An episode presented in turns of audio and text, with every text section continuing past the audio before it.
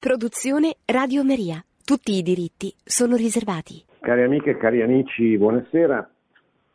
Dedicherò questa trasmissione a un discorso che il Santo Padre ha tenuto sul tema dell'Europa pochi giorni fa con una lettera scritta al segretario di Stato, il cardinale Parolin, in, eh, in, in occasione di una serie di anniversari che tutti inerenti all'Europa. Il quarantesimo anniversario dell'istituzione della Commissione degli Episcopati dell'Unione Europea, cioè dei diversi episcopati dei paesi che si chiama Comece, nel cinquantesimo anniversario della nascita delle, dell'istituzione delle relazioni diplomatiche tra la Santa Sede e l'Unione Europea e i 50 anni dalla presenza della Santa Sede come osservatore permanente al Consiglio d'Europa. Sono tutte eh, ricorrenze che hanno come comune denominatore il tema dell'Europa. E quindi il Papa ha scritto questa lettera, questa breve lettera, che, nella quale ri, ripercorre alcuni dei, dei dei temi, più che dei temi, dei, dei quesiti, de, delle domande che molti oggi eh, si pongono sul tema dell'Europa, perché l'Europa, che cos'è l'Europa? E soprattutto la domanda che ci facciamo un po' tutti, ma come mai l'Europa non, non funziona, non va, non, non, non, è quella cosa che che potrebbe essere per la storia che ha, per i valori che ha espresso, eh, che dovrebbe esprimere attraverso la sua identità. Allora la domanda è, ma eh, sono stati dimenticati questi valori, sono stati dimenticati questi principi, non sono messi in pratica dalle, dalle classi dirigenti che fanno sì che, che, che, che rappresentano oggi l'Unione Europea ci sono delle divisioni eh, eccessive, eh, ideologiche, politiche fra i vari paesi che dovrebbero costituire l'Unione Europea. Ecco, sono tanti i motivi e sono tante le domande che il cittadino europeo si pone perché vede che l'Europa non c'è, non funziona, eh, non è una, non è unita, è eh, un'Europa tenuta insieme esclusivamente da motivazioni di carattere, da interessi di carattere finanziario, economico, e non può non venire in mente eh, quello che fece San Giovanni Paolo II per, per l'Europa e quello che invece l'Europa non fece, nel senso che non assecondò eh, il grande sforzo culturale che, che non poteva essere diversamente, che l'allora pontefice fece per invitare l'Europa a riscoprire se stessa, a non disperdere il proprio patrimonio, a ricordarsi delle proprie radici, eccetera. E eravamo a cavallo tra la fine e l'inizio del, eh, del del terzo millennio. E eh, nacque in quel tempo il, progetto che poi verrà accantonato di una Costituzione europea che fu oggettivamente un'operazione un po' scandalosa perché questa Costituzione non prevedeva il riconoscimento nella, eh, nella storia europea di, di ciò che il cristianesimo aveva portato perché l'Europa diventasse un continente culturale, come, eh, come, lo chiamava giustamente Giovanni Paolo II, ma non perché inventò lui, ma perché era, è la, la, la descrizione dell'Europa. L'Europa non è continente geografico, non ha dei confini precisi. La, la forza dell'Europa, la caratteristica dell'Europa è la sua cultura, è la sua civiltà, è quello che ha fatto sì che l'Europa eh, portasse nel mondo eh, alcuni, valori, alcuni principi eh, fondamentali, eh, molti dei quali sono senz'altro sicuramente riconducibili al cristianesimo, cioè l'Europa senza eh, la tradizione cristiana, senza i principi che hanno permesso la sua nascita attraverso quella che possiamo chiamare la prima evangelizzazione, questa Europa non, non, l'Europa non esisterebbe. No? Perché la sintesi della, della, sua lunga storia, cioè Atene, il pensiero greco, la filosofia greca, eh, Gerusalemme, cioè cristianesimo, e Roma, il diritto romano, si sintetizzerà in quella cristianità che nacque eh, dal, a partire lungo i secoli della prima evangelizzazione, cioè dall'editto di Costantino che nel 313 diede la libertà alla Chiesa di evangelizzare, di, di proporre il Vangelo all'interno dei confini dell'impero romano, fino, fino a, alle rivoluzioni che a partire dal, dal, Rinascimento e soprattutto dalla Riforma protestante hanno fatto sì che l'Europa abbandonasse, voltasse le spalle a questi principi e a questi valori. E allora per molti il vero problema è proprio qui, cioè è proprio in questo aver voltato le spalle alle sue radici che impedisce all'Europa di diventare un'unità, un'unità culturale, un'unità politica, un'unità non soltanto legata agli affari, non soltanto legata al denaro, non soltanto legata all'interesse. Ma vediamo le parole del Papa. Naturalmente l'Europa in queste ore eh, è anche sotto attacco e quindi anche questo non possiamo dimenticarlo, non è solo sotto attacco perché, come peraltro in tutto il mondo, c'è un virus eh, perverso che, che ammazza molte persone e ci costringe a una vita eh, ritirata e sacrificata, ma è sotto attacco per via di quel terrorismo islamico che ha colpito ieri a Vienna, ha colpito qualche giorno fa a Nizza, ha colpito soprattutto la Francia negli ultimi anni, ma ha colpito anche, non dimentichiamoci, le grandi stragi della stazione di, di Madrid, della metropolitana di Londra, ha colpito un po' in, in, tutta, in, tutte, in tutti, tutti, i paesi eh, più importanti eh, dell'Europa. E il, eh, il terrorismo islamico colpisce, colpisce l'Europa certamente prendendo come pretesto, per esempio, in occasione della strage del Bataclan, le, le vignette ah, offensive della sua religione, e certamente non, non, non, è una bella cosa offendere la religione, anche se questo non può giustificare nessun tipo di violenza.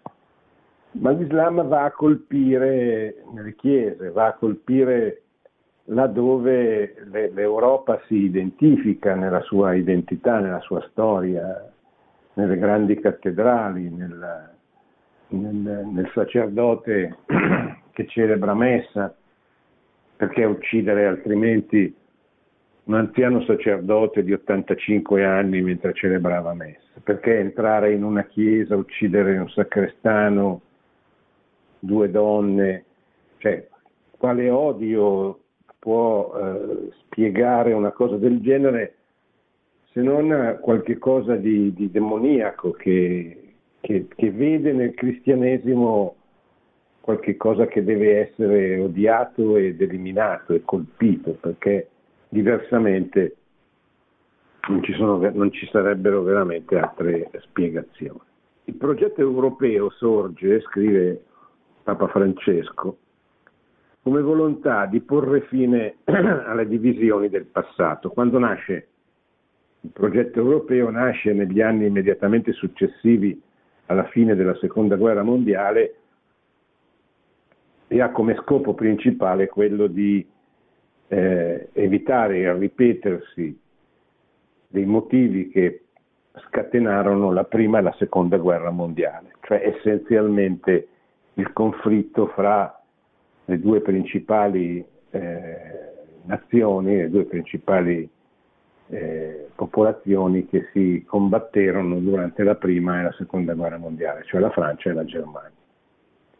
Quindi la pace è il, il primo obiettivo di questa, di questa Unione Europea che nasce attraverso però qualche cosa di concreto, la, la, nasce attorno al carbone e all'acciaio, nasce attorno a qualche cosa che possa legare concretamente i popoli europei attorno a un ideale di, di pacificazione perché non si possa mai più ripetere la tragedia della prima e della seconda guerra mondiale. Sono, gli artefici sono tre statisti cattolici, in particolare il ministro degli esteri francese Robert Schuman, di cui è anche in corso il processo di beatificazione, l'italiano Alcide De Gasperi e il tedesco Konrad Adenauer.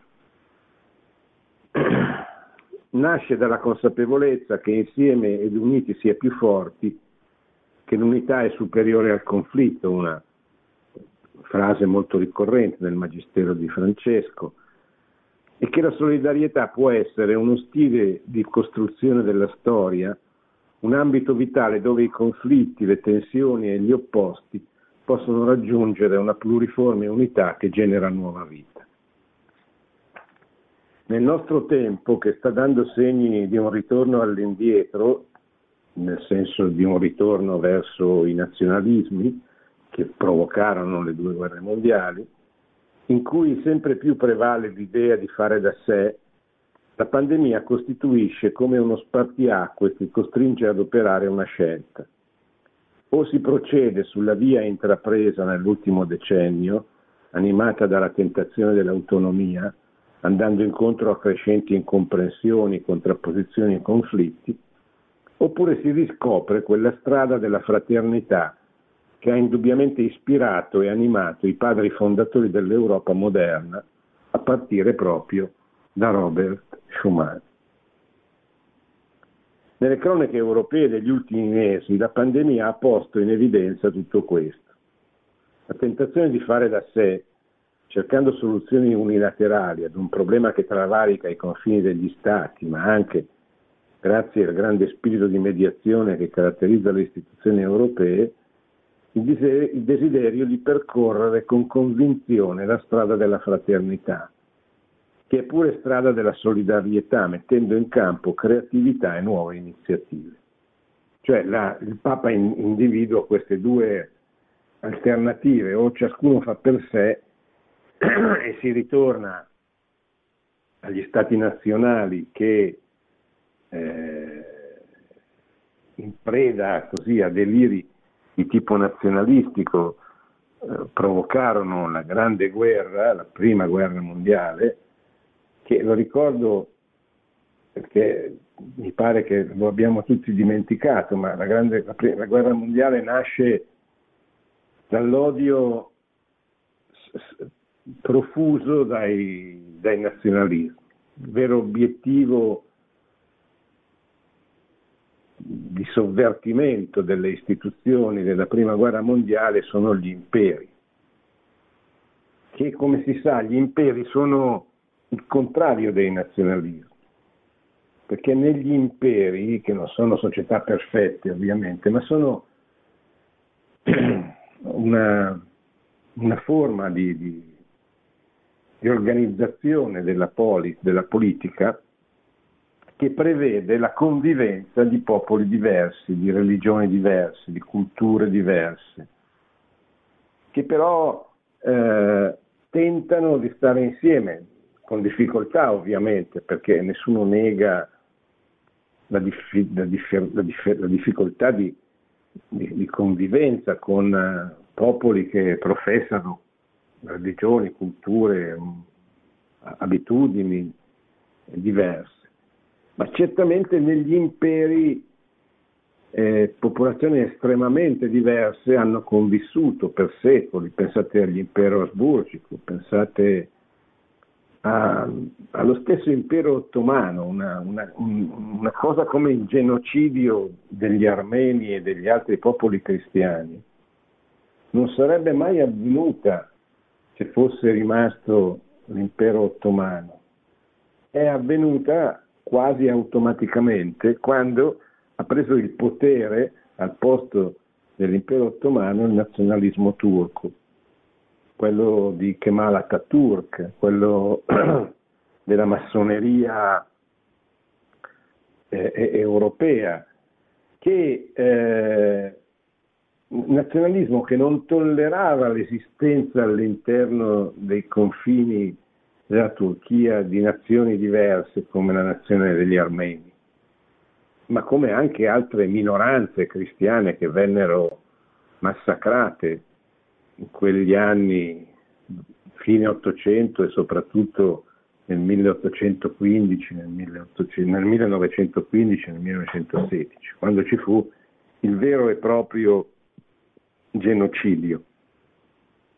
Ebbene, gli imperi finiscono con eh, la prima guerra mondiale che vede la nascita in tutta Europa degli stati nazionali, cioè il trionfo del nazionalismo, cioè il trionfo di, una, di uno Stato che si organizza in modo molto forte, molto centralistico e eh, attorno a una, sola, a una, sola, nazione, a un solo popolo. Un, e le, le, le, le, altre minoranze vengono appunto considerate come delle minoranze, come delle cose che o vanno via e danno vita a un altro Stato, un altro Stato nazionale, oppure sono, se non perseguitate, certamente trattate come eh, realtà, come popolazioni di, di, di, seconda serie, di serie B, eccetera. Ecco, naturalmente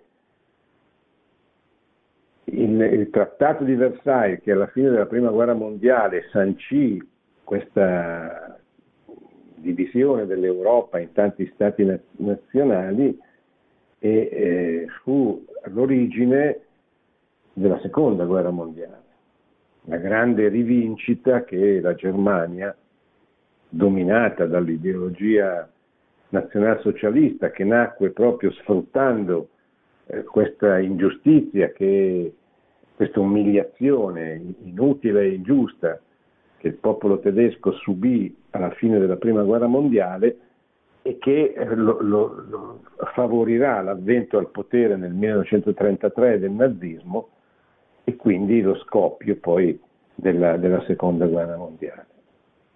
Allora, il progetto europeo nasce proprio per porre fine a, a, questa tragedia, a questa lunga guerra civile, così l'ha chiamata un grande eh, studioso, Ernst Nolte, la, la guerra civile europea che comincia nel 1914 e finirà soltanto con la fine del, del, comunismo nel 1989. Tuttavia i passi intrapresi hanno bisogno di consolidarsi per evitare che le spinte centrifughe riprendano forza. Suonano allora oggi più che mai attuali le parole che San Giovanni Paolo II ha pronunciato nell'atto europeistico di Santiago di Compostela. L'atto europeistico venne pronunciato all'inizio del suo pontificato durante un pellegrinaggio a Santiago di Compostela, che è una meta da sempre di pellegrinaggi fin dal Medioevo, eh, in onore di Santiago, e, e qui eh, Giovanni Paolo II nel 1982, il 9 novembre del 1982, eh, scrisse, disse Europa ritrova te stessa, sii te stessa. In un tempo di cambiamenti repentini c'è il rischio di perdere la propria identità, specialmente quando vengono a mancare valori condivisi sui quali fondare la società. All'Europa allora vorrei dire continua Papa Francesco. Tu che sei stata nei secoli fucina di ideali e ora sembri perdere il tuo slancio, non fermarti a guardare al tuo passato come ad un album dei ricordi.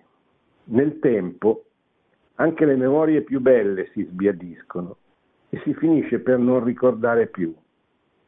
Presto o tardi ci si accorge che i contorni del proprio volto sfumano, ci si ritrova stanchi e affaticati nel vivere il tempo presente e con poca speranza nel guardare al futuro.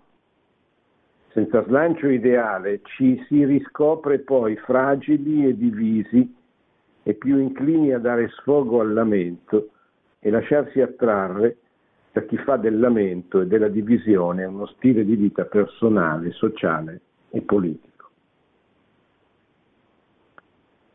Europa, ritrova te stessa, ritrova dunque i tuoi ideali che hanno radici profonde. Sii te stessa, non avere paura della tua storia millenaria che è una finestra sul futuro più che sul passato. Non avere paura del tuo bisogno di verità, che dall'antica Grecia ha abbracciato la terra, mettendo in luce gli interrogativi più profondi di ogni essere umano. Il richiamo alla Grecia è il richiamo alla filosofia dei greci, ai grandi filosofi dell'Occidente, Socrate, Platone, Aristotele, che hanno segnato il modo di pensare, il modo di ragionare del mondo occidentale con la logica, con la metafisica soprattutto. Del tuo bisogno di giustizia che si è sviluppato dal diritto romano ed è divenuto nel tempo rispetto per ogni essere umano e per i suoi diritti. Del tuo bisogno di eternità arricchito dall'incontro con la tradizione giudeo-cristiana che si rispecchia nel tuo patrimonio di fede, di arte e di cultura. Sono le tre grandi capitali che abbiamo prima ricordato. Atene, la Grecia, Gerusalemme, la fede, eh, Roma, il diritto. Oggi, mentre in Europa tanti si interrogano con sfiducia sul suo futuro, Molti la guardano con speranza, convinti che essa abbia ancora qualcosa da offrire al mondo e all'umanità. È la stessa fiducia che ispirò Robert Schuman, consapevole che il contributo che un'Europa organizzata e vitale può apportare alla civiltà è indispensabile per il mantenimento di relazioni pacifiche. È una sua espressione. È la stessa fiducia che possiamo avere noi, a partire valori, da valori condivisi e radicati nella storia e nella cultura di questa terra. Quale Europa dunque sogniamo per il futuro? In che cosa consiste il suo contributo originale? Nel mondo attuale non si tratta di recuperare un'egemonia politica o una centralità geografica, né si tratta di elaborare innovative soluzioni ai problemi economici e sociali. L'originalità europea sta anzitutto nella sua concezione dell'uomo e della realtà, nella sua capacità di intraprendenza e nella sua solidarietà operosa. Sogno allora un'Europa amica della persona e delle persone, una terra in cui la dignità di ognuno sia rispettata, in cui la parola sia un valore in sé e non l'oggetto di un calcolo economico o un bene di commercio. Una terra che tuteli la vita in ogni suo istante, da quando sorge invisibile nel grembo materno fino alla sua fine naturale, perché nessun essere umano è padrone della vita propria o altrui. Sono parole importanti anche queste soprattutto in, un, in, una, in, una, in, un'epoca, in una stagione, in un, in un periodo in cui molti, magari stravolgendo parole o interpretandole male, lasciano credere che il Papa non sia favorevole a certi principi, a certi valori che sono proprio iscritti nella natura, prima ancora che eh, portati avanti, promossi dalla rivelazione cristiana. Il valore della sacralità della vita, il valore della centralità eh, della famiglia, della sua unicità, cioè la famiglia fondata sul matrimonio per sempre di un uomo e di una donna, eccetera. Ecco, qui troviamo, eh, troviamo questa, questa espressione che ricorre con molta frequenza, peraltro, negli interventi del, del pontefice, cioè eh, in questo caso la, la centralità, la, la, centralità fondamentale della persona e poi la vita, la sua sacralità, dal concepimento nel grembo materno alla morte eh, naturale. Ve lo ripeto, sogno allora un'Europa amica della persona e delle persone, una terra in cui la dignità di ognuno sia rispettata, in cui la persona sia un valore in sé, che è un tipico portato del cristianesimo, e non l'oggetto di un calcolo economico o un bene di commercio. Una terra, l'Europa, che tuteli la vita in ogni suo istante, da quando sorge invisibile nel grembo materno fino alla sua fine naturale, perché nessun essere umano è padrone della vita, propria o altrui. Una terra che favorisca il lavoro come mezzo privilegiato per la crescita personale e per l'edificazione del bene comune, creando opportunità di occupazione specialmente per i più giovani. Essere amici della persona significa favorirne l'istruzione e lo sviluppo culturale, significa proteggere chi è più fragile e debole, specialmente gli anziani, i malati, che necessitano di cure costose e i disabili. Essere amici della persona significa tutelarne i diritti, ma anche rammentarne i doveri. Significa ricordare che ognuno è chiamato a donare il proprio contributo alla società, poiché nessuno è un universo a sé stante e non si può esigere rispetto per sé senza rispetto per gli altri non si può ricevere se nel contempo non si è disposti anche a dare. Sogno un'Europa, continua il Papa, che sia una famiglia e una comunità, un luogo che sappia valorizzare le peculiarità di ogni persona e di ogni popolo, senza dimenticare che essi sono uniti da comuni responsabilità. Essere famiglia significa vivere in unità, facendo tesoro delle differenze, a partire da quella fondamentale tra uomo e donna. Anche qui eh, si dice spesso, anche purtroppo all'interno del mondo cattolico, che il Papa non difenderebbe con sufficienza, non direbbe con frequenza certe cose. E qui leggiamolo, una famiglia che faccia tesoro delle differenze a partire da quella fondamentale tra uomo e donna. Un luogo, un luogo che sappia valorizzare le peculiarità di ogni persona e di ogni popolo. Vedete, questa è proprio la caratteristica dell'Europa. Ed è stata la caratteristica di quel sacro romano impero che è nato dall'evangelizzazione, dalla prima evangelizzazione l'essere riusciti a tenere insieme, pensate alla figura straordinaria di Carlo Magno, popoli diversi, così diversi, eppure tenuti insieme, ma non come sarà, non so, nell'impero sovietico, annullando o cercando di annullarne le differenze, ma valorizzandole, mantenendole, eppure tenendole insieme, cioè ci sono stati periodi, soprattutto molto dopo Carlo Magno, nell'epoca moderna, in cui sotto la guida della famiglia imperiale hanno convissuto eh, cristiani di diverse confessioni, eh, ebrei, musulmani e anche nell'ultima fase dell'impero austriaco, dell'impero di Vienna, anche eh, agnostici o atei o non credenti, eccetera.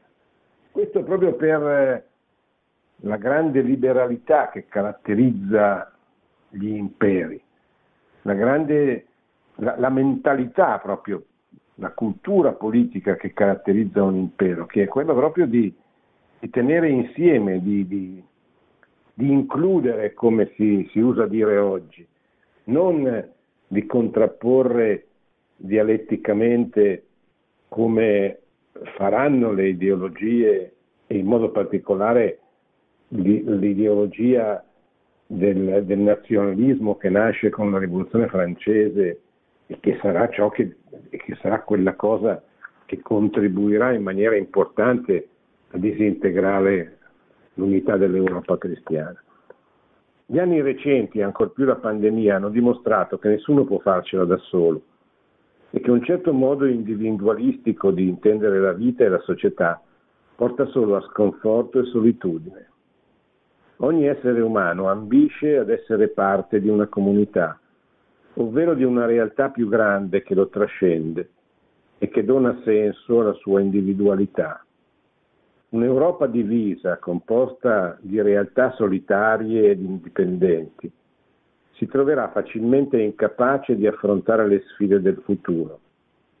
Un'Europa comunità, solidale e fraterna, saprà invece fare tesoro delle differenze e del contributo di ciascuno per fronteggiare insieme le questioni che l'attendono a partire dalla pandemia, ma anche dalla sfida ecologica, non riguarda soltanto la protezione delle risorse naturali e la qualità dell'ambiente che abitiamo.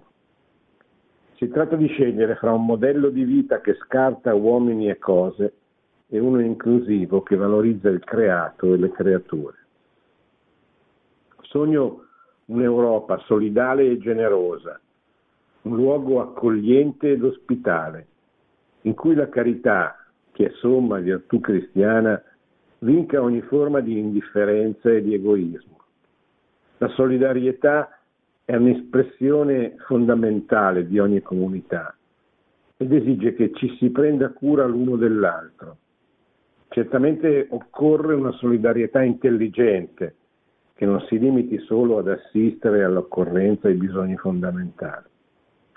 Essere solidali significa condurre chi è più debole in un cammino di crescita personale e sociale, così che un giorno possa a sua volta aiutare gli altri. È come un buon medico che non si limita a somministrare una medicina, ma accompagna il paziente fino alla piena guarigione. È molto bella questa espressione perché è proprio tipica del cristianesimo. Il cristianesimo insegna sempre, per esempio, nei confronti dei poveri, non soltanto ad assisterli, non soltanto ad averne cura nel momento del bisogno, ma a farli crescere. Un povero che diventa autonomo diventa anche capace di aiutare gli altri e più di altri sarà capace di aiutare proprio perché avrà fatto l'esperienza della povertà, della miseria, delle difficoltà, eccetera. Il cristianesimo appunto non è soltanto la solidarietà cristiana, non è soltanto quella di, di commuoversi e di aiutare nel momento del bisogno la persona che hai davanti, ma è quella di aiutarlo a risolvere il problema, a superarlo, ma a superarlo in maniera definitiva o, o tendenzialmente definitiva. Essere solidari significa farsi prossimi. Per l'Europa significa particolarmente rendersi disponibile, vicina e volenterosa nel sostenere, attraverso la cooperazione internazionale, gli altri continenti, penso specialmente all'Africa, affinché si compongano i conflitti in corso e si avvii uno sviluppo umano sostenibile. La solidarietà si nutre poi di gratuità e genera gratitudine e la gratitudine ci porta a guardare all'altro con amore. Ma quando dimentichiamo di ringraziare per i benefici ricevuti, siamo più inclini a chiuderci in noi stessi e a vivere nella paura di tutto ciò che sta intorno a noi ed è diverso da noi. Lo vediamo nelle tante paure che attraversano le nostre società di questi tempi. dalle quali non posso tacere la diffidenza nei confronti dei migranti. Solo un'Europa che sia comunità solidale può fare fronte a questa sfida in modo proficuo, mentre ogni soluzione parziale ha già dimostrato la propria inadeguatezza. È evidente infatti che la doverosa accoglienza dei migranti non può limitarsi a mere operazioni di assistenza di chi arriva, spesso scappando da conflitti, carestie o disastri naturali, ma deve consentire la loro integrazione così che possano conoscere, rispettare e anche assimilare la cultura e le tradizioni della nazione che li accoglie. È quello che avvenne durante la prima evangelizzazione con l'impero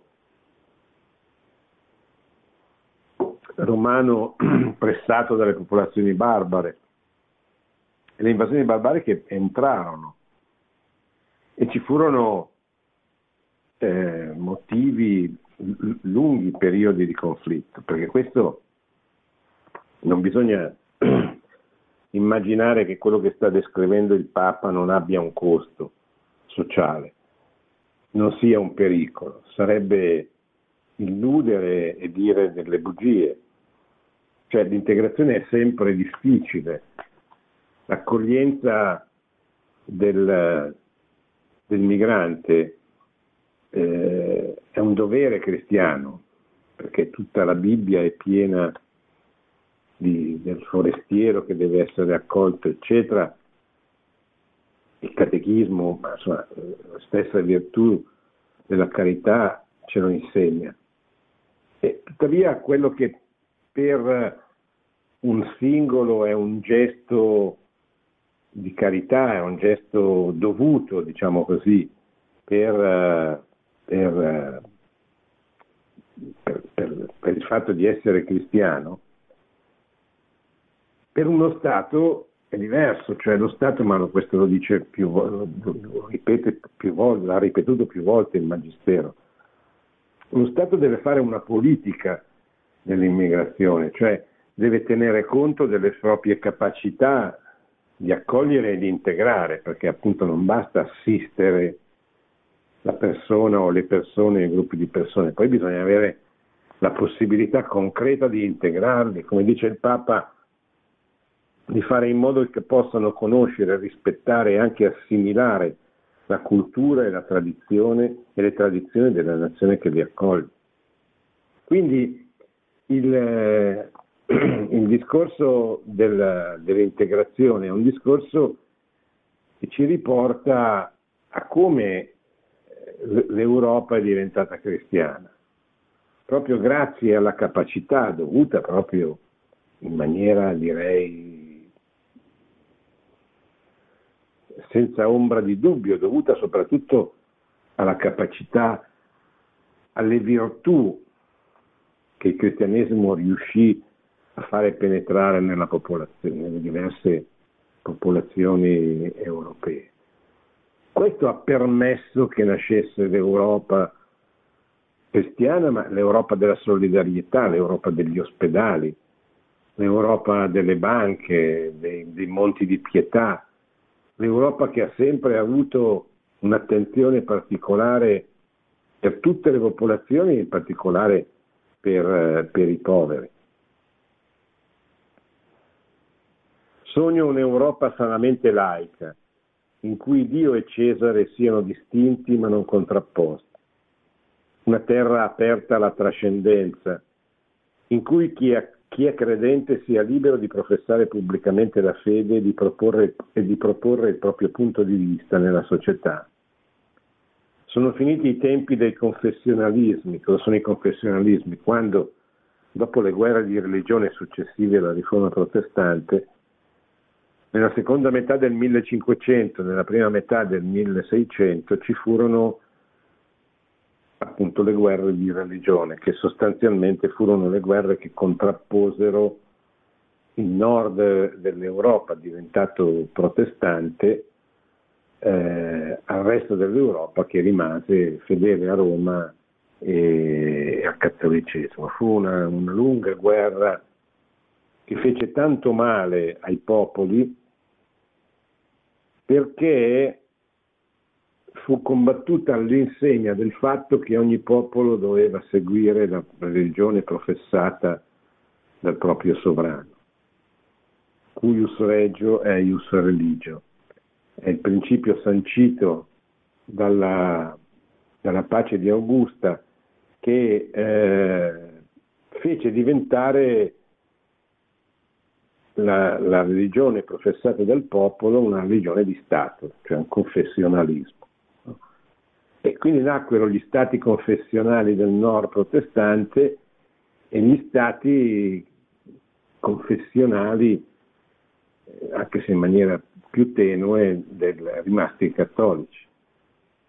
E questo fu un grave colpo perché eh, impedì di riflettere sul fatto che la, io devo professare la religione che ritengo vera, che scelgo, non perché è la religione che viene professata dal mio sovrano, dal mio re o dal mio popolo. Non è per tradizione che devo scegliere, ma è perché ogni generazione deve scegliere la religione che vuole professare. Solo così sarà convinta e sarà anche libera della scelta che ha fatto. Purtroppo questo non avvenne e le guerre di religione furono un'arma letale per eh, i rivoluzionari che sovvertiranno l'Europa con l'illuminismo nel 1700 e poi con le rivoluzioni liberali, nazionaliste e anche socialiste del, del, del 1800, del secolo XIX. Ecco, questo passaggio molto importante perché le guerre di religione scandalizzarono molto le popolazioni. Quando si dice ma se la religione porta all'odio, alla guerra, eccetera, ma che religione è? E questa fu l'arma usata dagli illuministi nel corso del Settecento per dire, vedete, che male fa la religione. Al massimo deve essere una cosa privata, che non deve avere nulla a che fare con i popoli. E lì, e lì nacque il laicismo sostanzialmente. Sono finiti i tempi dei confessionalismi, ma si spera anche quello di un certo laicismo che chiude le porte verso gli altri e soprattutto verso Dio. Poiché è evidente che una cultura o un sistema politico che non rispetti l'apertura alla trascendenza non rispetta adeguatamente la persona umana. I cristiani hanno oggi una grande responsabilità, conclude il Papa come il lievito nella pasta, sono chiamati a ridestare la coscienza dell'Europa, per animare i processi che generino nuovi dinamismi nella società. Li esorto dunque ad impegnarsi con coraggio e determinazione ad offrire il loro contributo in ogni ambito in cui vivono e operano.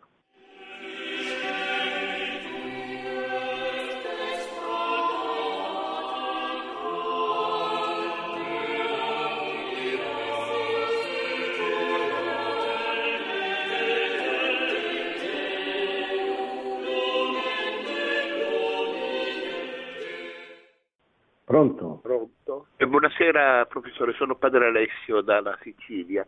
La ringrazio per le bellissime lezioni che fa.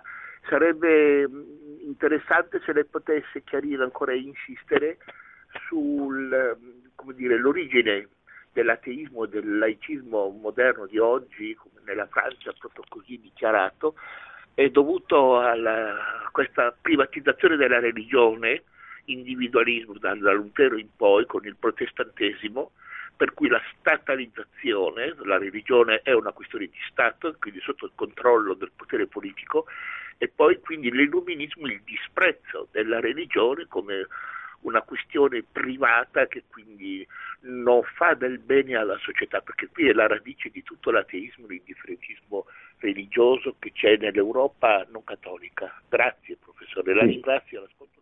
Beh, ha detto bene lei, cioè l'individualismo nasce con eh, la, la riforma protestante, nasce prima in un ambito religioso, cioè la, la fede è, pura, è, un puro rapporto personale tra me e Dio, che prescinde dalla comunità, prescinde dalla Chiesa, prescinde da un magistero.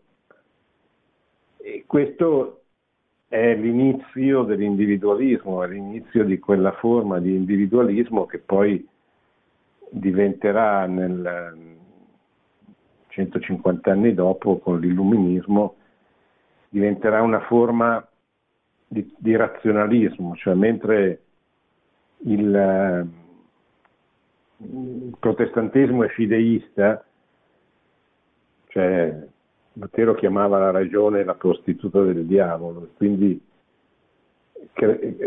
riduce, riduce la, la, l'adesione alla fede a qualche cosa di assolutamente fideistico, quasi irragionevole, no?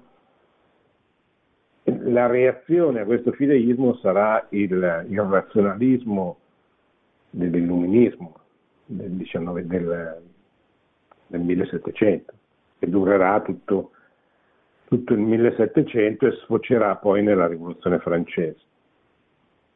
Ecco, questo è molto importante tenerlo presente. È chiaro che la ragione non risponde alle domande della fede, non è in grado, però la fede è ragionevole, non è irrazionale.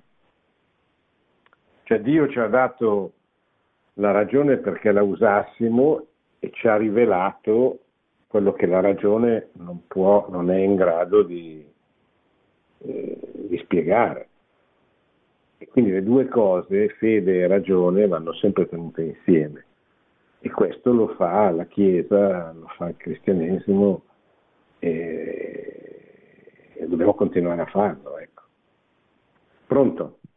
Da Carboni il programma come sempre bellissimo. Vorrei chiedere questo professore, visto che lei ha parlato anche di Europa, Oggi sappiamo benissimo quanto sia importante la cultura dell'incontro tra, tra culture e tra religioni, dove le differenze devono deve essere viste come una ricchezza e non come una minaccia. Ma la mia domanda voleva essere questa. Si parla, almeno io ne ho sentito parlare, del, sul fatto del terrorismo internazionale, come sia importante eh, eh, vedere l'Islam europeo come antidoto contro il terrorismo internazionale.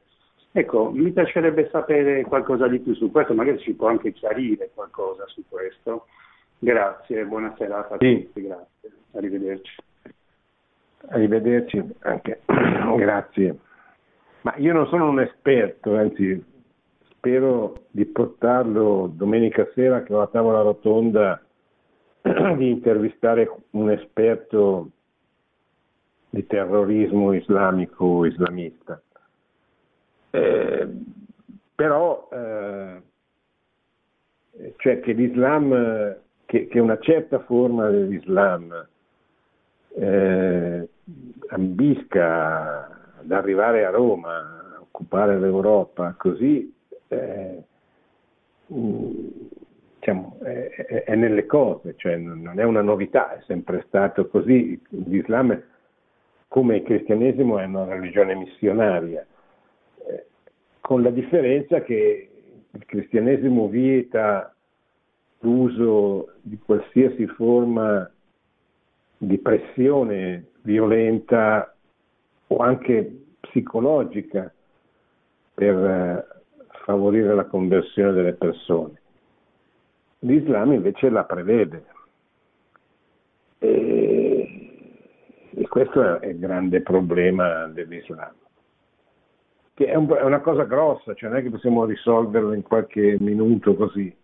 Io vi invito ad ascoltare sul sito di Alleanza Cattolica, in, sul, sul sito YouTube, sul canale YouTube di Alleanza Cattolica, sei lezioni che la professoressa Silvia Scaranari sta tenendo, pare che ne siano uscite già le prime tre, sulla storia dell'Islam e sulle caratteristiche ideologiche del, di, questa, di questa religione. Perché così riusciamo a capire perché ci sono questi terroristi che muoiono consapevoli di morire per la fede islamica e magari ce ne sono altri che non, non vorrebbero usare e non usano di fatto la violenza, però certamente hanno in mente, hanno come progetto quello di, di, di, occupare l'Europa, insomma, di sostituirsi come popolazione all'Europa. Questo è, è nelle cose, cioè è nell'Islam, non è che allora non possiamo impedire, cioè gli possiamo impedire, gli dobbiamo impedire l'esercizio della violenza con grande rigore, con grande forza e determinazione. Non possiamo impedirgli di pensare quello che pensano. Possiamo cercare più che con le parole, con la nostra vita, con la testimonianza della nostra vita, possiamo spiegare che è sbagliato. Ecco. Sì, siamo arrivati alla fine della trasmissione, come avete sentito è un po' emerso il problema di queste ore, ma che è un problema che risale alla nascita dell'Islam. Eh, cioè questa contrapposizione fra l'Islam, il mondo islamico e il mondo cristiano che risale eh, fin dall'inizio perché le grandi comunità cristiane che erano molto fiorenti nel Nord Africa vennero spazzate via dalla diffusione eh, veloce, repentina dell'Islam nel, nel secolo ancora con vivente, vivente Maometto. È chiaro che poi ci sono state le crociate, c'è stato questo grande scontro sul mar Mediterraneo, non soltanto per il possesso dei luoghi santi, ma proprio per, per, per, per poter esercitare il diritto della libertà religiosa, di poter andare a visitare Santo Sepolcro da parte dei pellegrini cristiani e poi perché ci furono proprio queste due civiltà che, che non riuscivano a stare insieme, eccetera.